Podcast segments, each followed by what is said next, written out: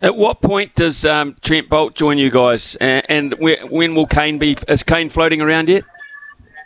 Yeah, Kane's with us. He's in his rehab phase. He's joining us. He's he's getting well looked after and giving him every opportunity to, you know, to to possibly be fit for the World Cup. But you know, it's it's sort of a situation. It's it's seriously a day by day or week by week sort of proposition for Kane. Um, um, and and that, that's going really well. Um, Trent joins us towards the back end of this uh, T20 series. He's working hard back home at the moment, getting his overs moving from T20 cricket, which he's obviously played a lot recently, and with two two 50 over games per week plus trainings, he's got to work his load up to 25 to 35 overs roughly a week. So he's working hard at that now, and some good signs. He sends me heaps of videos to remind me how good a bowler he is. So um, he's working well. So we'll see him at the back end of this series, and then he'll his preparation will include this series and, and Bangladesh, uh, and we're sort of building that up nicely into the World Cup.